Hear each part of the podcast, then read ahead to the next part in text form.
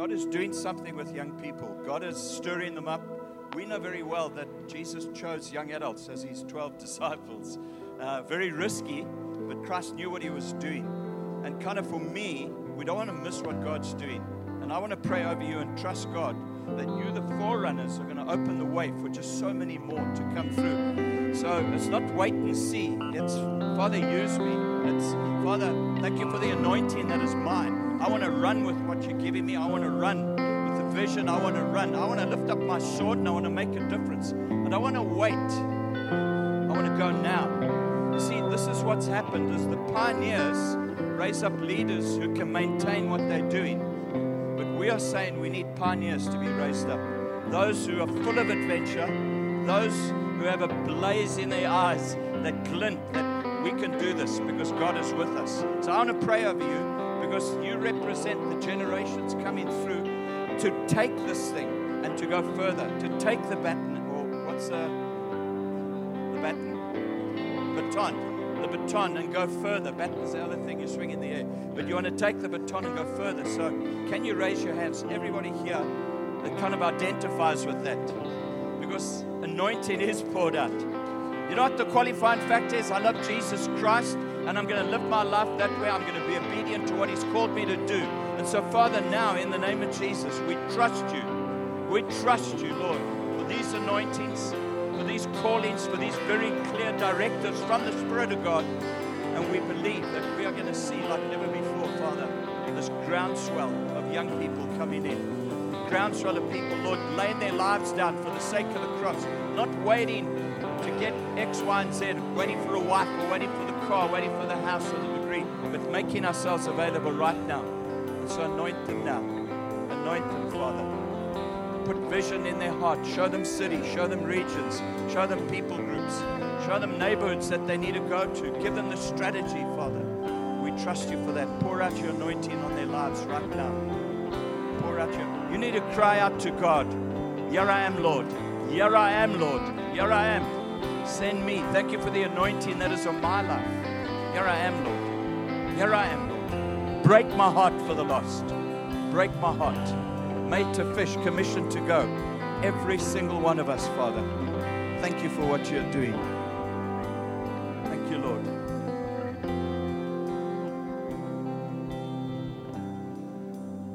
As we were praying for these young people, I just felt a charge by God. Throughout history in this nation, we've sent our sons and daughters to fight our wars. And I really believe that unfortunately, the church is going to be sending this next generation to fight wars that we weren't willing to fight. And I really believe that charge is not just for these young people up there who are going to fight those fights, it's for us. How dare we send them into fights that they are not equipped to fight? And I want to charge us, everyone back there from 18 and a half and above, we need to be charged to equip these saints for the works of service to be able to fight the fights that we were not willing to fight. And so, if you believe that and you're willing to be charged with that and accept that charge, I want you to lift your hands to the Lord tonight. So, Jesus, we stand here tonight and we are thankful for these sons and daughters that you have put in our trust. And Lord, I pray there is an urgency in this hour to raise them up as saints who will fight the good fight, who will be equipped to do the work that you have called them to, to, to be equipped to fight the fights that the generations before weren't willing to fight, the generations of their parents weren't willing to fight, and their grandparents. And I say, by the power and the name of Jesus, that we will do this under the authority of the Holy Spirit. So, Holy Spirit, we ask for you to blow, for you to blow, and for you to commission, and for you to equip, and for, for you to fill in every gap that we might have missed, God. We say yes to this charge. We say yes, we will, we will commit ourselves to equip this generation to fight the good fight. We will, we will say yes to the commission to equip this generation to know what spiritual warfare is and to not get caught up in the cultural wars, but to know what it means to fight the kingdom wars that you are calling us to fight. And we pray this in the mighty name of Jesus. And if you believe that, saints, let me hear you say yes and amen. to share the same word, and so he's asked me to share it. And I just want to say it is an absolute privilege to be led by these young people. It was an absolute privilege to sit under Joel's ministry this morning. And the word I felt was to honor those of you who are pastors' kids. I'd like you to raise your hands right now, both of them. There is a different battle that you guys have to fight. It's a battle that's public because you are watched constantly by so many people. And I just felt like God wanted to honor you tonight. That He sees, that He knows, and He wants to say thank you. And so I just want to pray over you. Please extend your hands, receive His blessing. Thank you, Father. Thank you, my God. Oh, thank you, Jesus. Come, Holy Spirit. We just thank you for these men and women. Thank you for the price that they have paid. Thank you for the privilege, both a price and a privilege. I just pray your blessing. I pray your provision. But I particularly want to pray your protection. Would you guard them, Lord? Would you place your arms around them, Lord? Father, in those moments, I pray, and they all know the moments that I'm talking about. I just ask, Father, for a grace, for an understanding, for a discernment for a wisdom,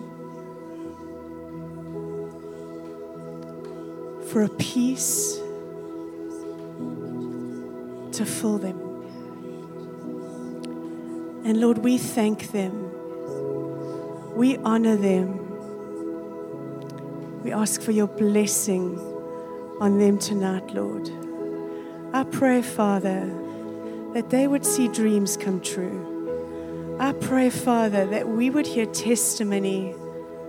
I pray, Father, that, Lord, the provision they're trusting for, you would give them. I just, I just sense that. That you need to put that out there to the Lord tonight. And we're going to hear testimonies of what He's done and the, and the blessing and the provision He's brought. As you, as you stand up as you risk it again and again, as you trust Him, your wholehearted trust, I believe He's going to show you amazing and beautiful things and bring the answers to your prayers. And so we ask you for that in the name of Jesus. Thank you, Father.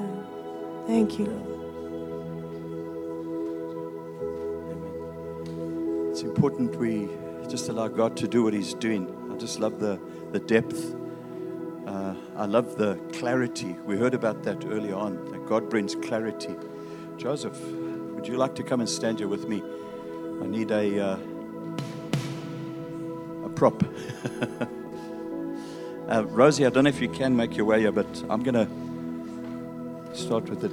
Is God definitely anoints for me those to kind of break through? Um, God anoints those to kind of just lead from the front. It's, it's an anointing. It's not they better than or less than or anything. It's just what God is doing by the power of His Spirit. Um, I like the part about Paul visiting the churches and then he pulls, there we go. and Paul pulls Timothy out of the church at Lystra and he introduces him to the nations. And I kind of feel like God is using you as a forerunner. I feel we're going to pray for those who feel they're going to open up the way into other areas. In North Carolina is a starting point. Uh, I just feel like God's going to use you as a forerunner. You know, don't settle. Don't try and do it better than the previous guy or, you know, kind of think you're going to impress him by filling a building or anything. Do what God wants you to do. But I feel there's this kind of ice breaking anointing on your lives. It's to punch through. Others have said it's not possible but I believe it's so. There's some dreams in your heart, there's some discussions you've had. Don't let those just become pipe dreams or somewhere far out there. It's definitely God speaking to you. And I do believe that He's going to give you the kind of know how and everything to do that. But don't let kind of anything squash that flame or that fire. You know, not, not even the administration of the local church. Get some good people around you quickly because we need some pioneering out there. We really do. And then I feel if you've got a country on your heart, as we've been praying today, let's be specific and stand up for that. Come and stand on the platform with me. Say, I got a people group or a country that I want to stand up for. And more than likely, I'm going to end up there. There we go. I feel these steps of faith are vitally important. And not just dudes, we need ladies as well who have some courage in them. There we go. Obviously, please come and stand here and say, it's that that I'm standing here for. I want to see the gospel open to China. I want to see the gospel open to Indonesia. I want to see the gospel open to. Come and stand here and let's pray and let's trust God together. Yeah, a- Africa. there you go. Joburg's okay, taken. Uh, any other countries, we're happy for that. Unless we get specific with God and we kind of take some steps forward in obedience. Because now you can't wait to, you know, have had these 10. We heard about the American dream. That's not kingdom. We want to get busy with God's thing. And God fast tracks in an incredible way. One day, Timothy was with his mom and his grandmother in church. The next year was on the road with Paul. How about that? That's what we want to see, is counting for the nations in that way. And so we thank you for the. I believe there's still a few more that need to come up here. This is no pressure. This isn't an altar call. Uh, we're not going to write the country's name down. It's just stir your hearts. Father, break my heart for that group. Just a people group, even within your own nation. Come and stand here and say we want to see them reached. Another city, another state, wherever it is. Yeah. we need, oh, there's no more drummers left now.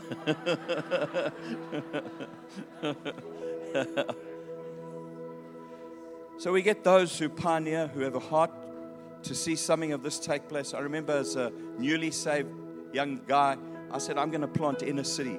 Never knew what church planting meant, never knew anything except that lost people needed to be saved and saved people needed to be discipled. God filled in the blanks for me, including a partnership with this team. So, Father, we thank you for what you're doing. Maybe just reach your hands forward and thank you for this group, Father. Thank you for the desire and the passion for the nations. For God so loved the world that he gave his only son. We want to love that same world with your love, Lord. And I thank you for the obedience here at an early age already. There's a passion and a desire to see our lives count for the King of Kings and the Lord of Lords. Thank you for what you're doing in Joe and Rosie's life. And that, Father, we're going to see them set an example as they break through. And in this group here, others, and perhaps even others out, not even on this little platform, Father, they're going to make a difference as well. And we pray for the provision. We pray for the, for the real heart of pioneering to be in them, not to compromise. Let nothing steal this vision from them, Lord. Don't let the day to day reduce them to mediocrity, Father. We pray they be set free in Jesus' name to dream that impossible dream, to go out there and to make that difference that you've called them to. And we pray for a team around them, and we pray that out of their local churches, because we sent from local church, there will be a celebration of this new life. Anoint them accordingly, Father. Thank you for them, Lord.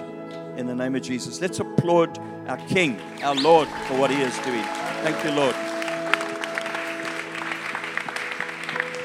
Awesome, man. Wonderful. Well, go plant your churches now, okay? Go do that and take your nations. It's awesome, man. It's great.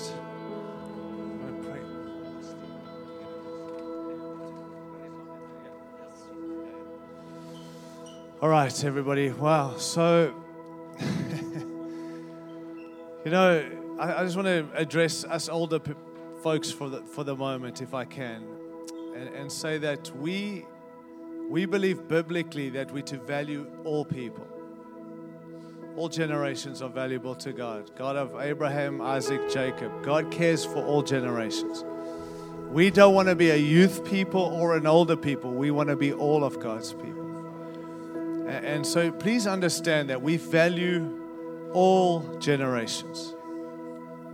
But we also realize that God has entrusted us with generations younger generations to walk in the bigness of what God intended. If we're going to have a legacy, There's a lot of talk about legacy. Have you heard about legacy? And I've never thought about legacy till I hit this recent age of mine. And then suddenly I thought, legacy, what is my legacy? And what, what I realized is that legacy is what's, it, it has to do with your past. When you're gone, what will your legacy be? But if you're going to have a true kingdom legacy, then you've got to release the next generation to walk in their destiny in order for you to have a legacy. Destiny has to do with the future, legacy has to do with your past. And, and we want to make sure we have kingdom legacies where we are not just remembering the days we've had, but we're empowering generations to run with destiny so we can walk in that legacy, have that kingdom legacy. And when I was handed this team 18 years ago, I felt the Lord challenged me if you want to build for the next generation, you've got to build with the next generation. It's not we have our season, we have our time, and then we handball it to them. We have this together. So when it's their time to run, we don't step back, we step sideways, and they run and run and run. And that's not a cliche, that's biblical, that's kingdom. And so we've got to be intentional. I love the challenge that's come tonight, and it's they know more valuable to God than older people in this room. But we realize everybody has equal place, but there's a there's a generation God's raising up that we have to be cheering and encouraging and investing in and making room for and not trying to get them to be like us, get them to be who God's called them to be. And so I trust you sensed that tonight. It's gone very different. Obviously, the words, people have got scriptures and words, and we're grateful for all that God's saying. But certainly, God broke in and said, I want to highlight these people for a moment. But it's all for the King, and it's all for the kingdom. Are you with me? So, so please, if you can hear from me, we're about all God's people, everything. We want to value older people. We have to do all that we can and should to raise up this next generation. But we also want to value and recognize the need for older people and value your walk and your stability and your encouragement. And we want to work hand in hand together for the kingdom, right? So, we're not a youth movement, we're not an older movement, we're a Jesus people who make room for all of God's people.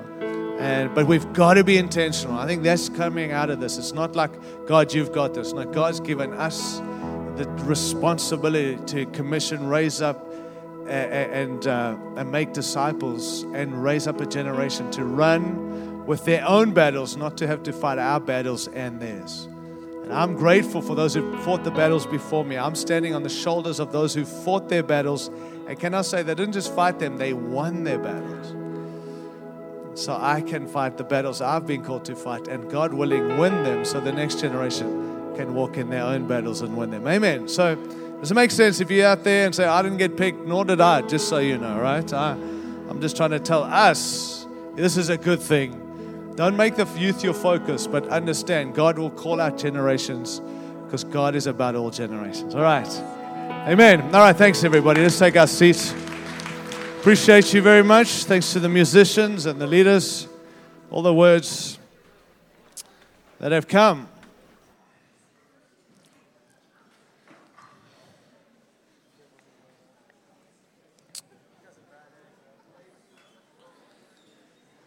All right, so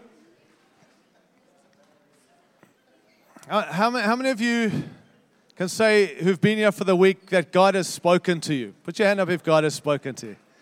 Isn't that wonderful? Look at that. People, if you've come to hear, you would have heard. Maybe, maybe you didn't hear what you wanted to hear, but we heard what God wanted us to hear. Amen.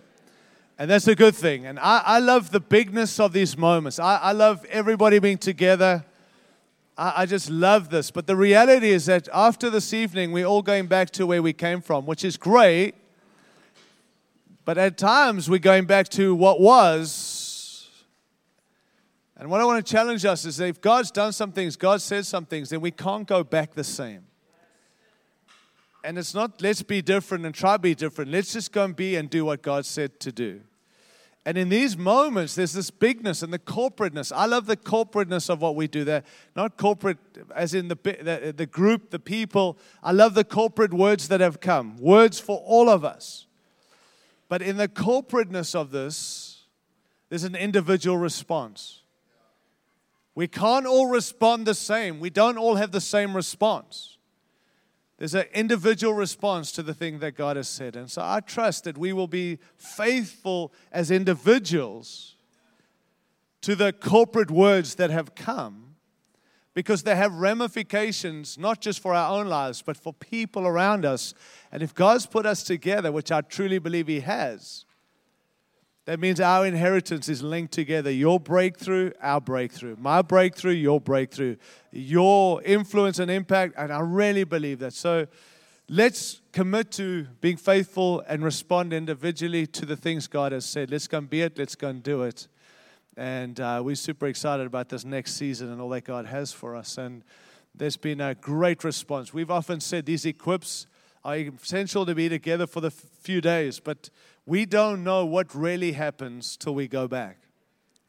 And I think that the ramifications of this week will continue for weeks, months, and hopefully years. It's not what happens here, it's what happens from here that makes this an equip and not just another conference. And so I hope you're hearing these things. They're great things. I mean, I'm sure you other things you've hoped to hear, but God has been very, very specific. God has spoken, God has shown us, God's revealed more of Himself. He's brought us back to things that matter and now we get to go and be it and go and do it. And I think that's the joy of what we've been doing together. So, well done to everyone here who's been involved. I, am going to hand over to one of the guys who will land us in a preach. But before I get him up to preach, I don't want to try and do it at the end because who knows how we end. Nothing, nothing scripted yet. We just we trust God can do what He wants to do. I'd hate to get up and try and do this after God's done something else. So I do want to honor first and foremost, just the guys who've helped make this happen. And so, can I ask you to stand up if you've been involved from this church? If you've been involved in this church, just stand up, please. Those who are part of making this happen, we are incredibly, incredibly grateful to you guys. Thank you so much for serving us and hosting us, and we are so grateful. We really, really do appreciate just the Anthem Church here, just for hosting us, for lavishing us with their ble- You know, coffees were, we, they did not charge coffee. You know, that when they ask you, hey, feel free to give, most people see that as a tip. They don't see that as a payment. They never ask for one dime. I said, Steve, surely you've got to start charging for the coffee because I know these people. We drink coffee. This is going to sink you. And he said, no, we want to be a blessing. I mean, it's just unbelievable um, and again, it's not about the coffee, it's just the heart of openness. We just want to serve. We're blessed. We haven't paid them anything. They've just said, hey, we want to host you. Come on in. And so we really want to honor you guys for that. It's been a phenomenal week together, and we just are so grateful for our friendship and partnership. And Thank you for living it out, and not just living it out with such a great attitude. They, these people have served tiredly. They at least they're honest and said they're tired, and tomorrow they're going to sleep. So I like their honesty, but they're still smiling. Isn't that amazing? And they're not making us like feel, can you get out of the building? So I'm sure that's coming in about half an hour, but. But I really want to thank you for that. And then I also want to, again, just thank all the international people who've come from wherever you've come. We are incredibly grateful. Thank you. Thank you for being here. Means a lot to us that you would come and hang out with us, and so we're grateful. Hey, appreciate the partnership globally and uh, your investment into our nation. It's been great to have you here. And then, obviously, to you Americans who've come from wherever you've come, I want to say to you, thank you so much for giving us your time and setting aside time and to travel here and, and to be with us. And so let's just thank the Americans. Can we do that? Well done. It's been great. I've loved it. We've loved being with you guys. We really have. And just thank you to this team that I'm privileged to lead. I want to thank you guys for your ministry and the involvement and owning it with us. So well done. All right. Are you ready? Stevie, come on out, buddy.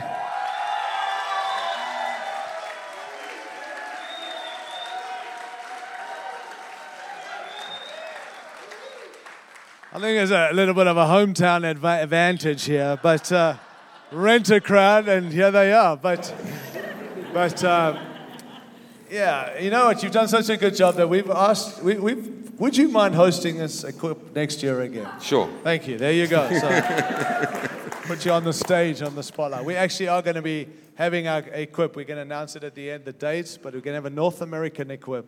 So Canadians are going to join us, and hopefully some of the guys in Mexico. Going to have a chair in Chicago again next year. And so, well done. You did a great job. We're going to need a build, bigger building, so that's the next challenge. Hopefully, you can extend it in the next year, 12 months. No pressure, but God can do it.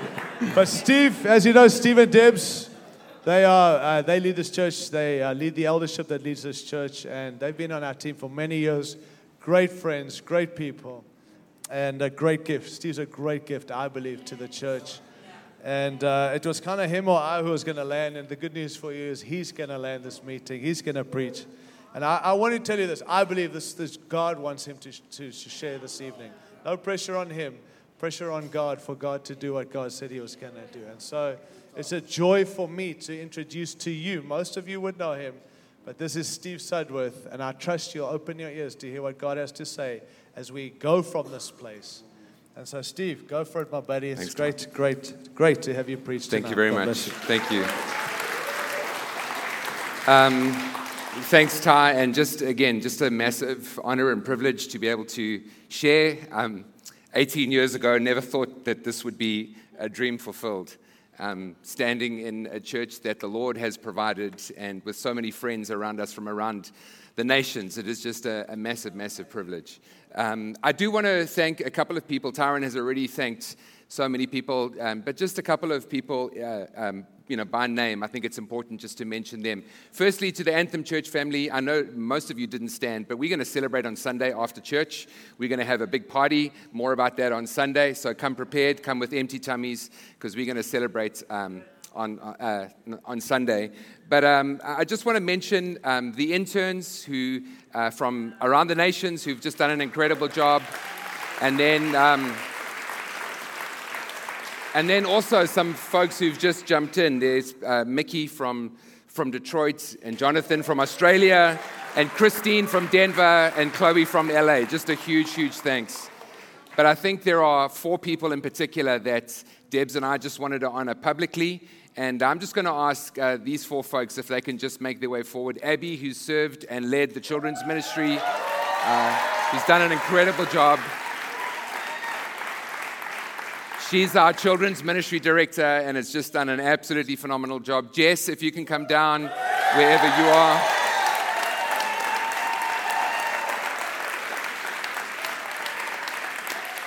And then also, if Aiden and Eloise can come down as well.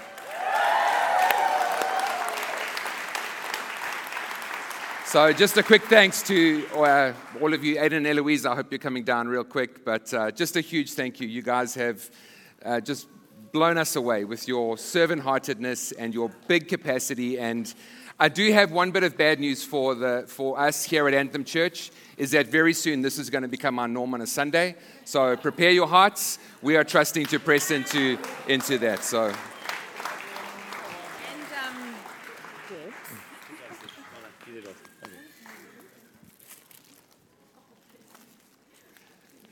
Thanks, everyone. Awesome. Oh. Thanks, Jess.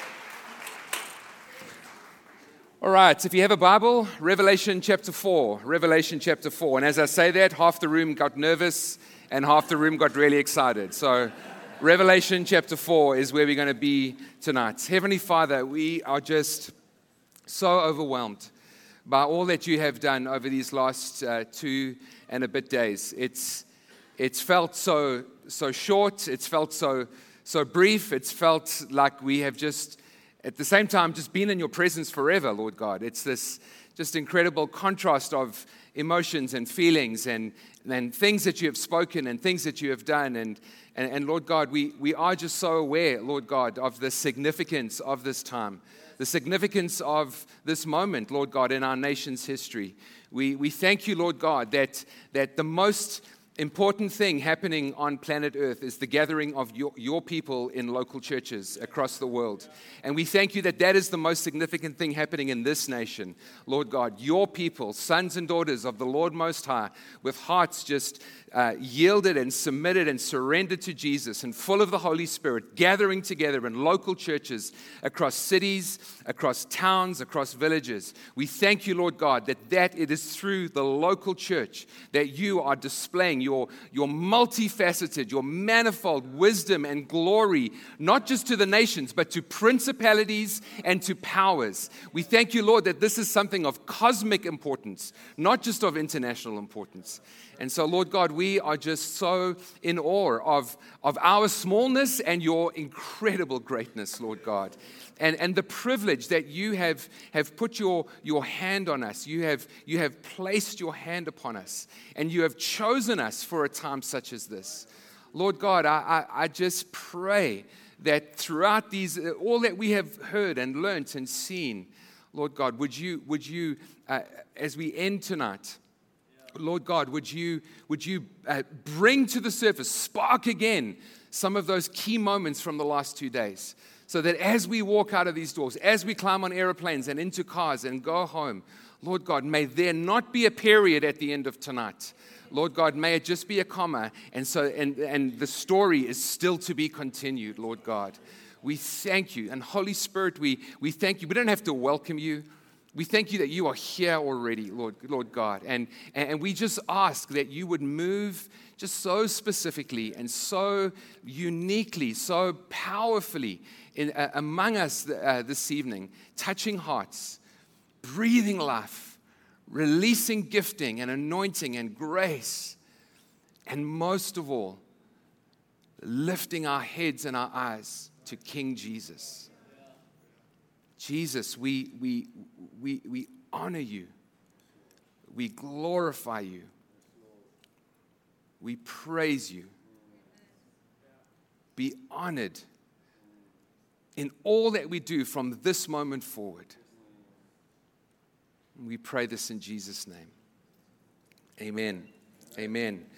My heart tonight, my desire tonight, my hope, my prayer tonight is, is to honor God, obviously, but I trust as this is the final uh, session of what has been just a phenomenal few days together, I hope to be, to be honoring the things that God has been saying and doing.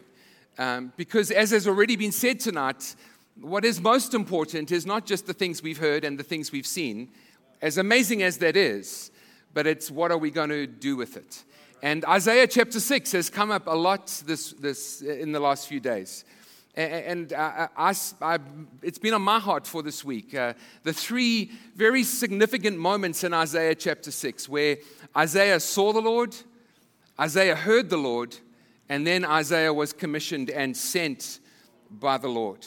And, and, and I want that to be on the forefront of our hearts and minds as we navigate our way through Revelation chapter 4 and 5. And, and this is a text that I, I believe God wants to use tonight. I, have just been listening so, so carefully to the things that God has been saying, and it's, it's been remarkable. Uh, uh, uh this, well, maybe not so remarkable because God's, God's doing it, but just this wonderful sense of, of, of diversity of gifting, but unity of heart. And, and this, this, this intentionality to, to lean into and to, and to surrender at the same time to our Lord and King Jesus. And so I just want to ask you be listening out. We don't have time to dive into much, but be listening out for, for threads and themes that have come up this week. And, and I believe that's going to be the Spirit of God just reminding you of things that you need to, to, to make note of as you go from this place. And then tomorrow morning and the, the, weeks and months from now, as leadership teams get together, as families get together, as folks spend time in the presence of the Lord, the key question you need to be asking is Lord, what do you want me to do? What is it that you want me to do? How is it that you want me to respond? Um, it was in May 2004 that Debs and I and our two girls arrived on these, uh, in, this, in this amazing nation. And we, we, we came on what is known as a religious worker visa. At the time, it was a visa that allowed us to stay for three years. And then after three years, we had to have it renewed. And as I was the primary visa holder, it was my visa that was the one that needed to be renewed. And we were working with an immigration attorney at the time. And his strategy, his, his sense was the best way forward was for me to leave the country. We, we chose Canada, we flew to Canada. Canada, uh, uh, uh went to the US Embassy in Ottawa to be interviewed in the hope of the visa being renewed. Uh, but he said to me that there was this uh, possibility that if the visa was denied, I would have no way of getting back into the country. And so my family would be left back in the States and we'd have to figure things out. But obviously, full of faith and, and absolutely convinced of the plan and purpose of God that God had called us, where I flew out on a, on a Sunday night and arrived in Ottawa on a Monday morning and met the immigration attorney. And together we went off to the US Embassy. And the interview went fine. The problem was they don't tell you whether the visa had been approved. You go away and you have a sleepless night on the Monday night, and you are told to return at 12 o'clock at the security gate at the US Embassy, at which point you will be issued your passport, and then you flick through the pages to figure out whether you got the visa or not. Um, just a, a, really kind of heart wrenching process. But I got there as quickly as I could. I was third in line. Uh, there were two people before me. Uh, 12 o'clock arrived. The security guard walked out with this collection of passports. Person one gave his name, issued the passport. There was a smile on his face. He obviously got the visa. Uh, person two had the same reaction. It was my turn. I said to the security guard, My name is Sudworth, Steve Sudworth. He looked through the, the, the collection of passports. He paused for a moment. Uh, he put that collection of passports down. He went into his office, came out with another collection of passports, and couldn't find my passport there either. So he said to me, just take a moment, uh, uh, just wait here. And he was on the phone uh, to someone inside. Yes, yes. Okay, I'll send him right in. He puts the phone down. Mr. Sudworth, there's a problem. They want to see you inside. And my heart just sank. And so I was led into what was then, at the time, an empty US embassy, led into a room with no windows, uh, told to wait until someone would come to me. And for 45 minutes to an hour, I faced the very real possibility that uh, my life would not be lived in the US. And as clear and as certain and as absolutely sure of the promises of God that we were, we were sure that God had spoken. We were certain that God uh, uh, had called us, so much so that we sold up everything to come here in 2004. For that moment, for those 45 minutes, I have to be honest, my heart sank I lost faith and I just began to weep. I get, began to weep at the, at the thoughts of God's promises not coming to pass. Perhaps you've been in a similar situation. Perhaps you've come here this week looking back over the last few years and what seemed so clear and what seemed so certain and what seemed so, so, so obvious for so many years over the last few might have gotten murky might have gotten unclear, might be unsure. You've, you've come wondering whether the promises of God are actually as sure and as certain as you once thought they were. And maybe your response was to weep as well. Today, what we're going to do is look at a passage in Scripture in Revelation 4 and 5 where John had a very similar reaction. And he wept too. Now, if you want. Well, I'm standing here today, 15 years later, so everything, I mean, I thought that was obvious. Uh, they misplaced my passport. They just, they just lost my passport.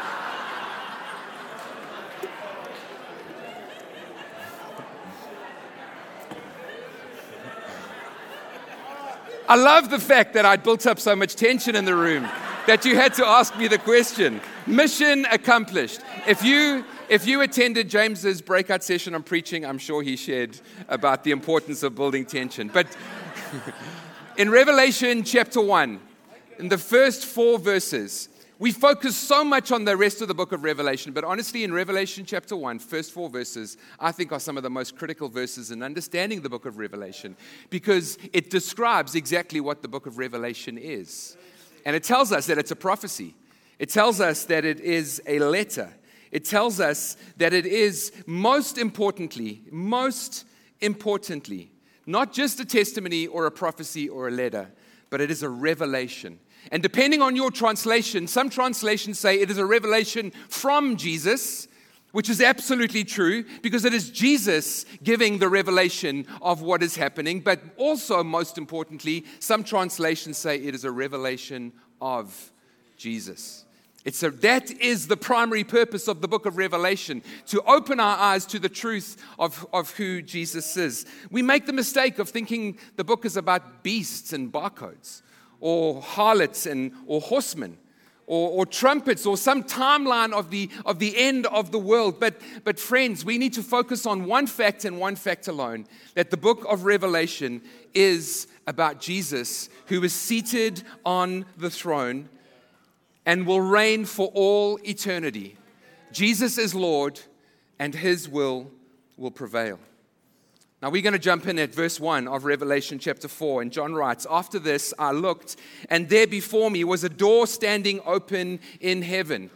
And Marcus helped us understand uh, yesterday that, that, what happened just before in Revelation chapter 3 was the Laodiceans were rebuked by Jesus, but also given this incredible invitation to come through a door that he was knocking and invited into a place of incredible worship and fellowship. And the only thing separating Jesus from these lazy Laodiceans was a closed door that he was knocking on consistently and patiently, trusting and hoping and desiring that they would respond.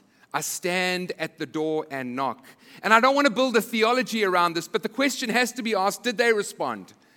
And I suspect they did because the very next verse, which is verse 1 of chapter 4, tells us that after this I looked and there before me was a door standing open in heaven. And so I put it to you the Laodiceans responded to the knocking of the Lord on their hearts. And the question that we have to ask ourselves is Are you going to respond to the knocking of the, of, the, of the Lord on the door of your heart this week? What has the Lord been saying to you? and what are you going to do about it? And the voice I, I, had first heard speaking to me like a trumpet said, Come up here, and I will show you what must take place after this. And so John sees this open door uh, into heaven. He sees this open door into God's throne room, and he hears Jesus saying, Come up, come up here. I want to show you the throne room of God. And, and friends, I want to put it to you that this is an absolutely stunning picture of what corporate worship looks like whether that happens on a Sunday or at a prayer gathering or what we've enjoyed this entire week. We, we, we often come to Sunday gatherings or times like this and we say, we, we say something like, Lord, may, may, may heaven come down to me. But, friends, as I, I can't remember who said it, uh, uh, um, worship is not about me. Worship is not about us. Worship is about Jesus not just first and foremost, but always. Worship is always about Him, and in God's goodness, He pours out words and grace and anointings and giftings and so on and so forth. But it is always first and foremost about Jesus. We don't, we don't come on a Sunday, Lord, may your presence come down. God's presence is here when the gathering of believers happens. Friends, on a Sunday, what, what, what should take place is, is the worship team with the elders and with some of you bringing uh, uh, uh, scriptures or songs or prophetic words, causing us together to look up and peer through the open door of heaven and begin to see the glory of God in the throne room. And that's exactly what is happening here. At once I was in the Spirit, and there before me was a throne in heaven with someone sitting on it. And then John begins to describe this incredible scene that he begins to see. And this, this is picture language. It, it sometimes kind of doesn't really make logical sense, but that's not the point. He, he's painting this amazing picture of what he sees. He, speaks about an emerald rainbow and the thunder and lightning of the glory of God, and, and 24 elders robed in, in, in white robes, crowned with crowns. And uh, we're not going to dive into what that means. I, I, would put it to you that it speaks of the, the fullness of the redeemed people of God. The, the, all the old covenant redeemed people and new covenant redeemed people of God, uh, uh, with crowns on their heads, sitting on their own thrones, and, and around them four living creatures one with the face of a lion, an ox, an eagle, and a man, representing all living creatures circling the throne. And, friends, the remarkable thing that John tells us is whenever the living creatures worship, which is always, these elders, the redeemed people of God, fall at the feet of Jesus and remove their crowns.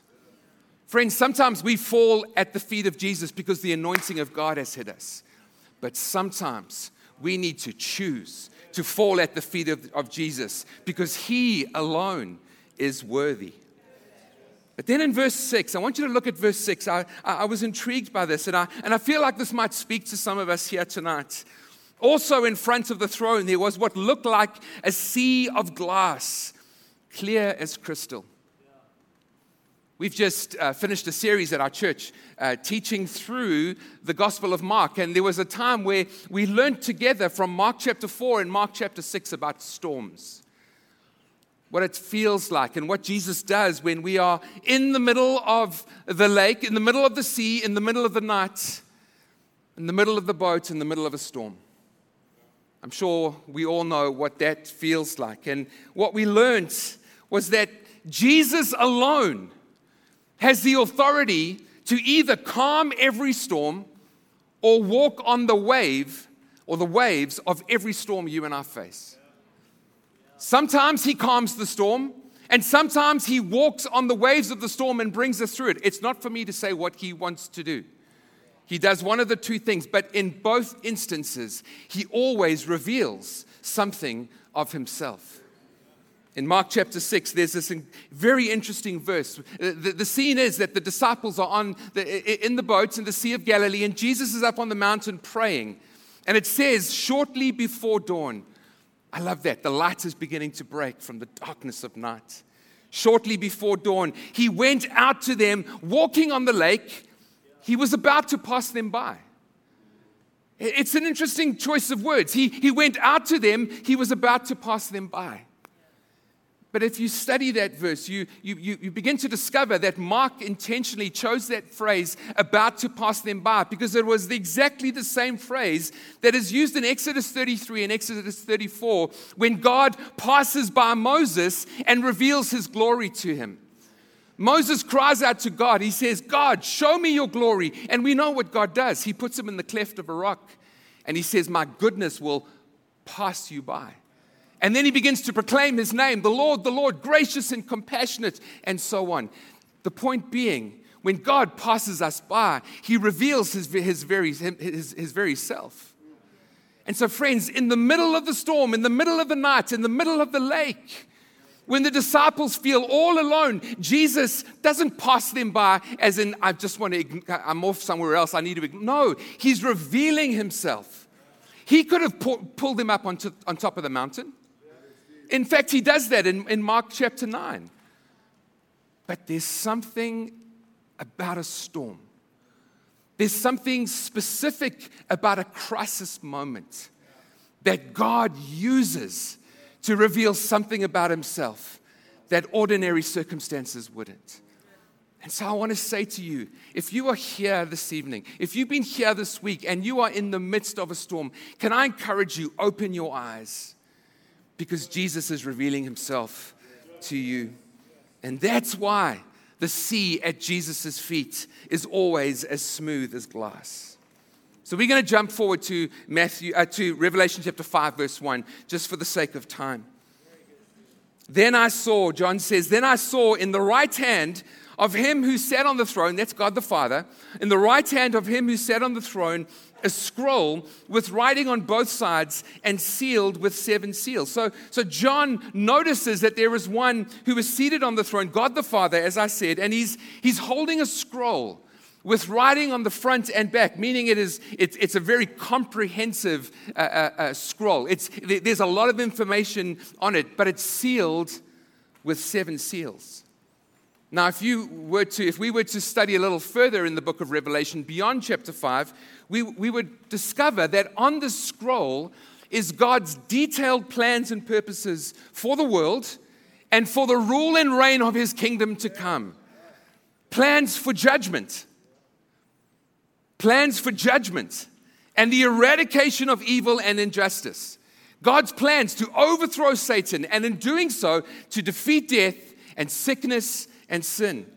But also God's plan for blessing and God's plan for redemption to reward those who were faithful and to renew all things. But, friends, the scroll is sealed. It's sealed with seven seals meaning it's comprehensively sealed. It's sealed only for one person to open. In verse 2 of Revelation 5, this mighty, powerful angel, in a voice like thunder, asks the question Who is worthy to break the seals and to open the scroll? This angel doesn't pull his little kind of angel friend aside and, Do you know anyone who might be worthy? No. He stands before thousands upon thousands of angels. He stands before all of creation and all of the people of God, and he booms out this question Is there anyone worthy to execute on the purposes of God?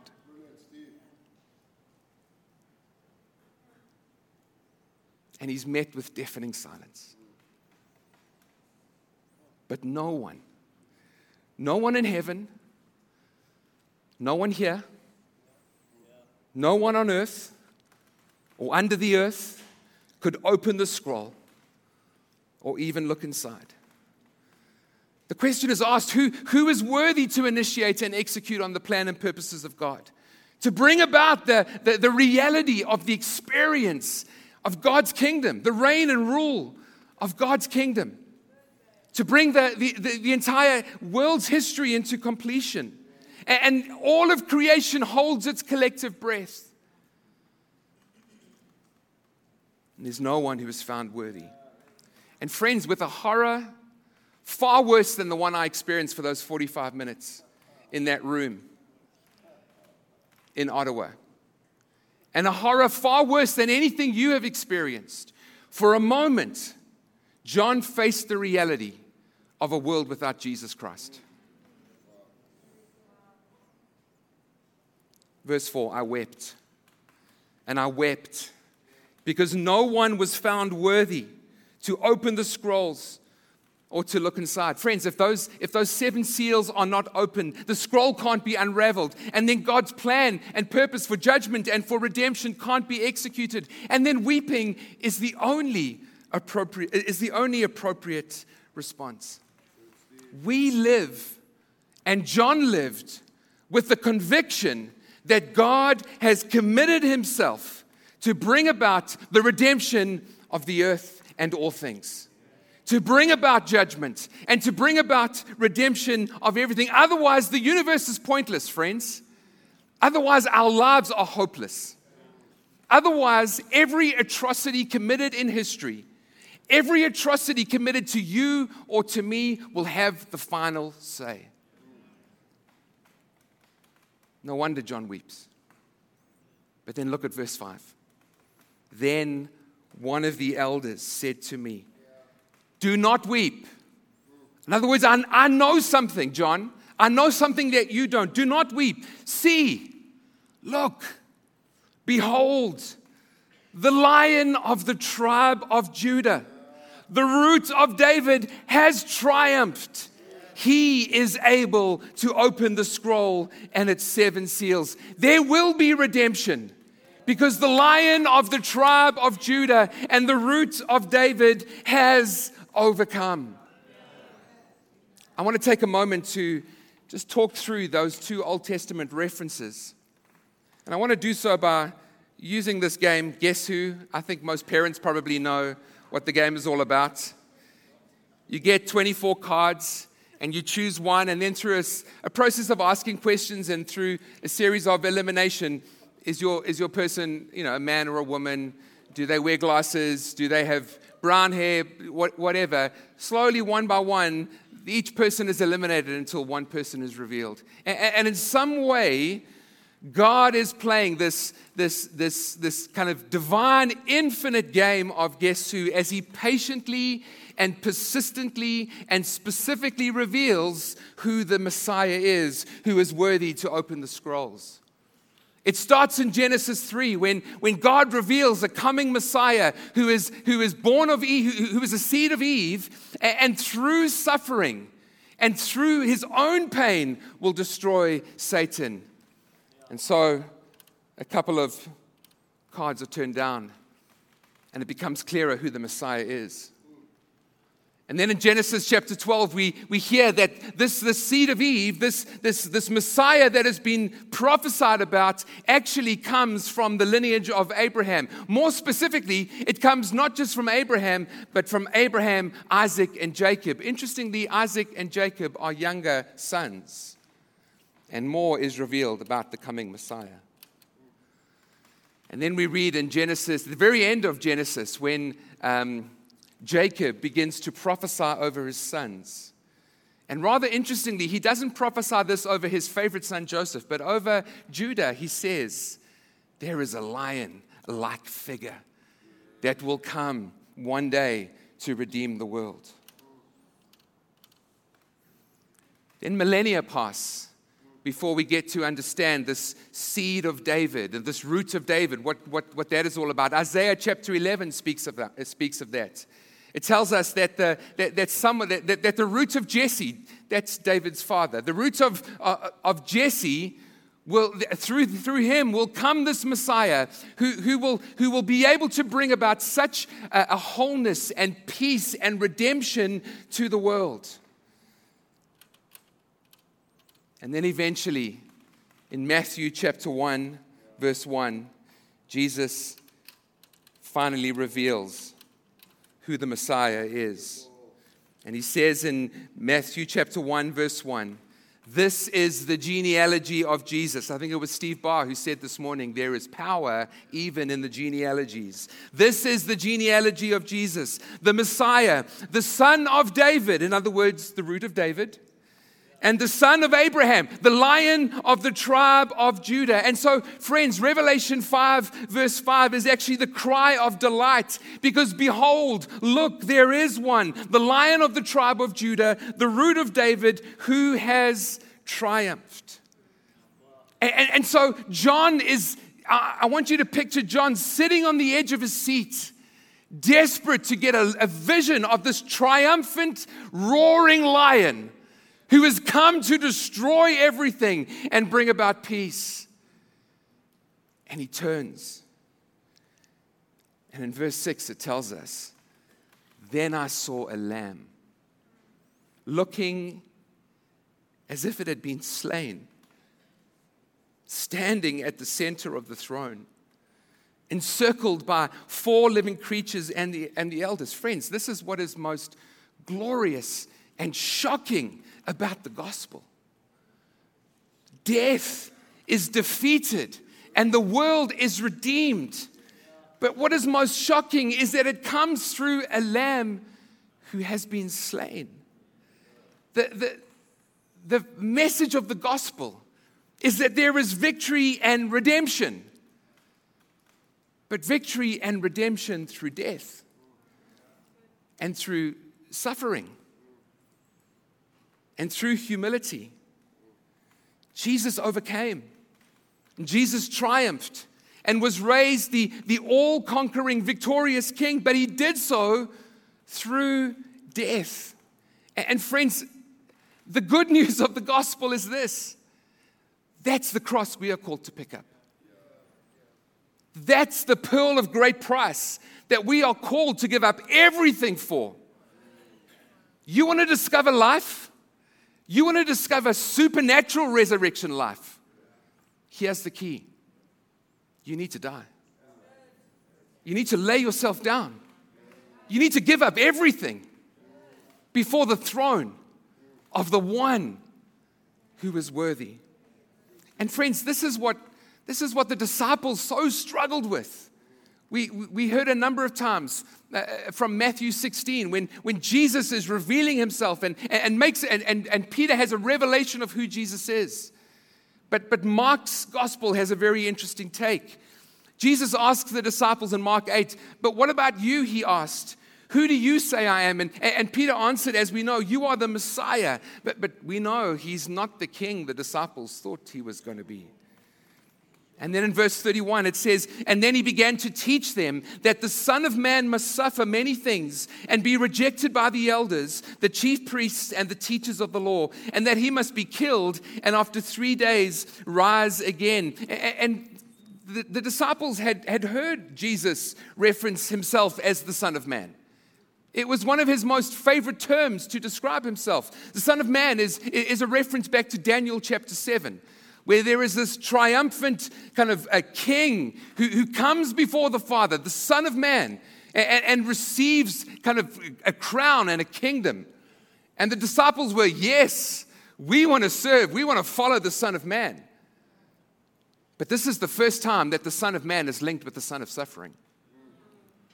The Son of Suffering that is described in Isaiah chapter 53, who is despised, who's rejected, who's familiar with pain, who's pierced for our sins and crushed for our iniquities, and who's oppressed and afflicted. And it's no wonder in, in, in Mark chapter 8 that, that although Jesus spoke plainly about this, Peter took him aside and he began to rebuke him. But when Jesus turned and looked at his disciples, he rebuked Peter. And he said, Get behind me, Satan.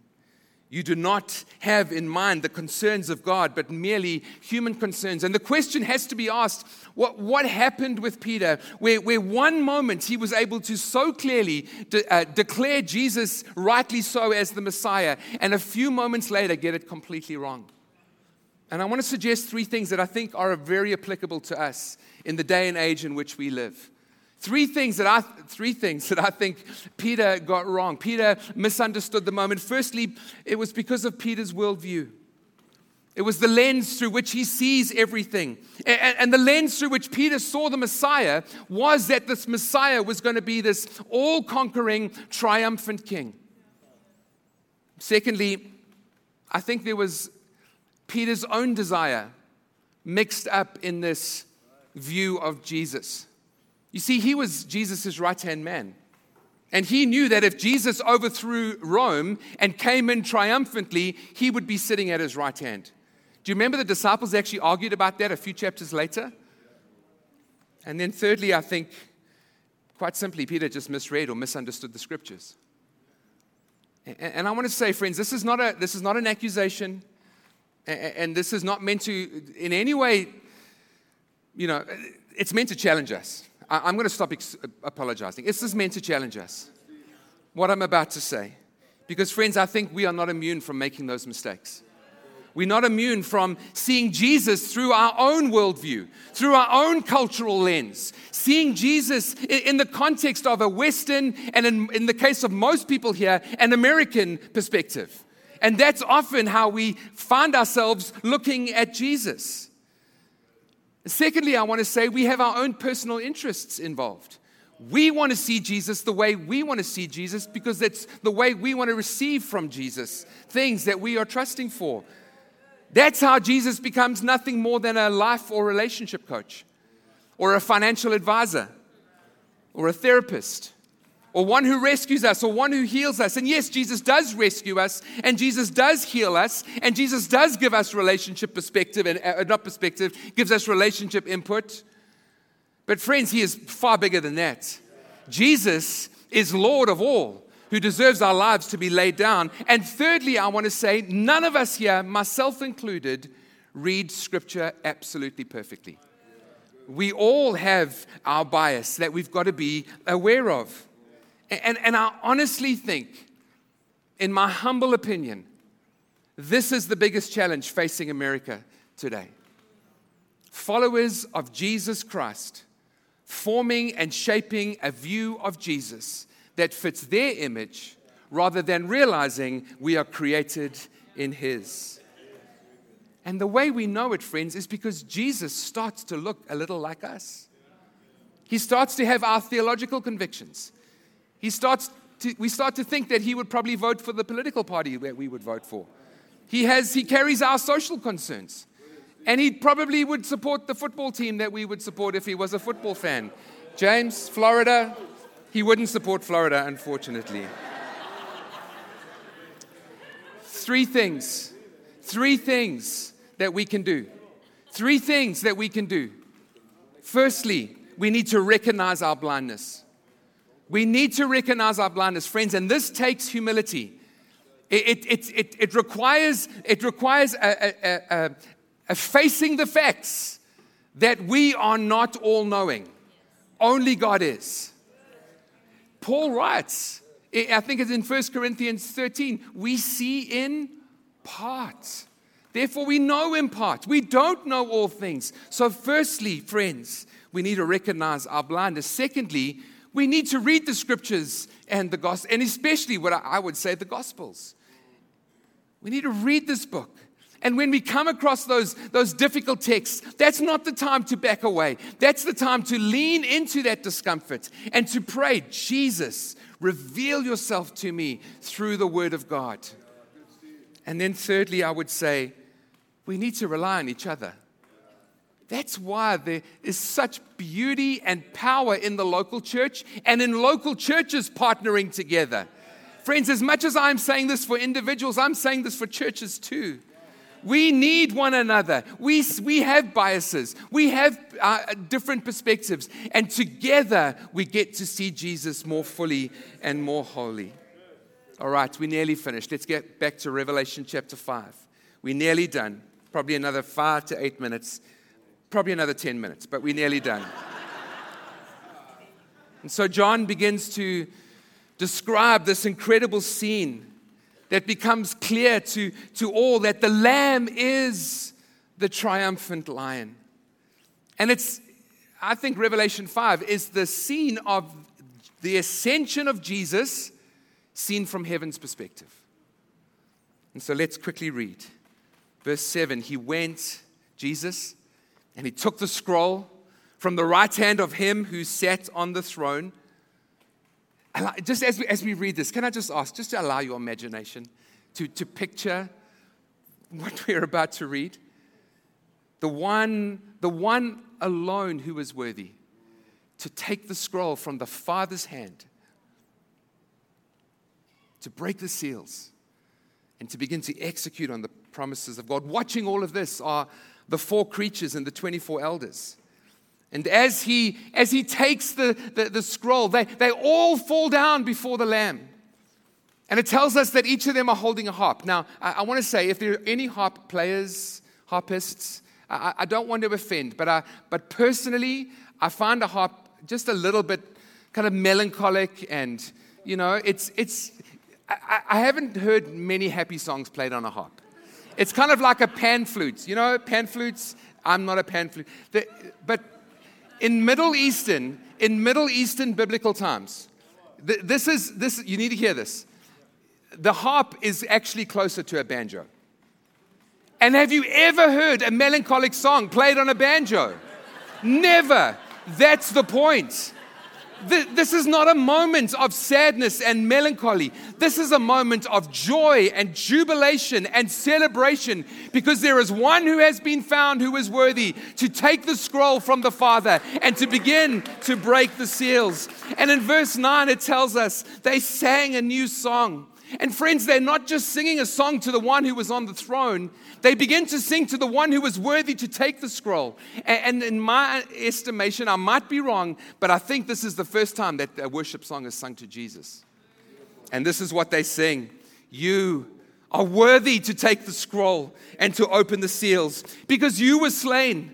And with your blood, you purchased for God persons from every tribe and language and people and nation and you have made them to be a kingdom and priests to serve our God, and they will reign on the earth. And then I looked and I heard the voice of many angels. Joel read this, numbering thousands upon thousands and ten thousands times ten thousands. Just Joel, I would say it's even more than the number. You, I would say it's gazillions, or what is ever even greater than gazillions. Just as far as the eye can see.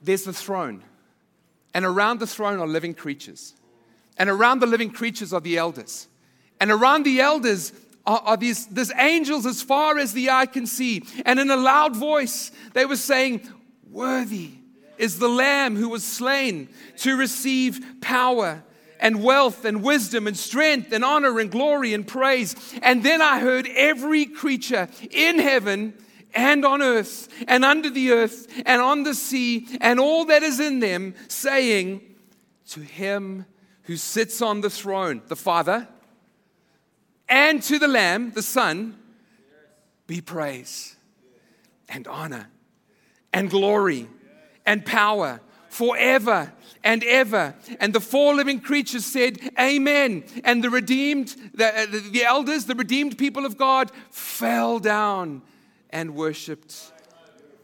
Friends, John wept at the thought of a world without one worthy to usher in the plan and purpose of God. He, he wept at the thought of a world without Jesus Christ. But now he, he ends worshiping along with every creature in heaven and on earth because there is one and one alone who is worthy. He's the lion of the tribe of Judah, and he is the lamb that was slain. And as we end today, we're going to just go back into a song in a few moments. I just want to leave, with all of that in mind, I want to leave one verse with you. And it's from 2 Timothy chapter 2, verse 8. It's such a simple verse, but it is a verse I have done my utmost to live my life upon. And, I want to share it with you because I believe it's, it carries something of God's heart for us as we go. And Paul writes this to Timothy. He says, Remember Jesus Christ. Remember Jesus Christ. That's my exhortation to you as Paul exhorted Timothy. I want to encourage us all, friends, as we leave this place, we need to fix our eyes on Jesus. Through every victory and through every heartache, we need to fix our eyes on Jesus. Remember Jesus Christ, he says to Timothy, raised from the dead. Raised from the dead. Tyron spoke of the kingdom being an upside down kingdom. In the world, death follows life. In the kingdom, life follows death. If you and I want to live with the supernatural resurrection life that we want to live with, that we desire to experience, friends, it requires a death. It requires a laying down of everything, of all of our plans and all of our dreams and all of the things we think we can do for God. Friends, what is a dollar? Why do we hold on? And I say, my, I say this to myself as much as to each of you. We hold on to things we can't take dollars with us. We can't take anything with us, friends. We lay it down. Remember Jesus Christ, Paul writes, raised from the dead, descended from David. God gave a promise that there would be one day a Messiah seated on the throne of David. But for generation after generation, there was evil king after evil king after evil king. But, friends, you need to hear this God is faithful. God is faithful. His promises will come to pass. And as you are seated here tonight, about to leave from this place, knowing that God has spoken to you, friends, I want to encourage you God is faithful. Remember Jesus Christ, raised from the dead, descended from David. And then he says this this is my gospel. Let that be our gospel as we go out. Let that be our gospel as we go into the world. Let us tell the world of Jesus Christ who defeated death, who defeated sin, who defeated Satan, who calls people back into relationship with the Father simply through faith in Him and through repentance by grace. Friends, we get to preach that a God who is faithful, whose promises will come to pass.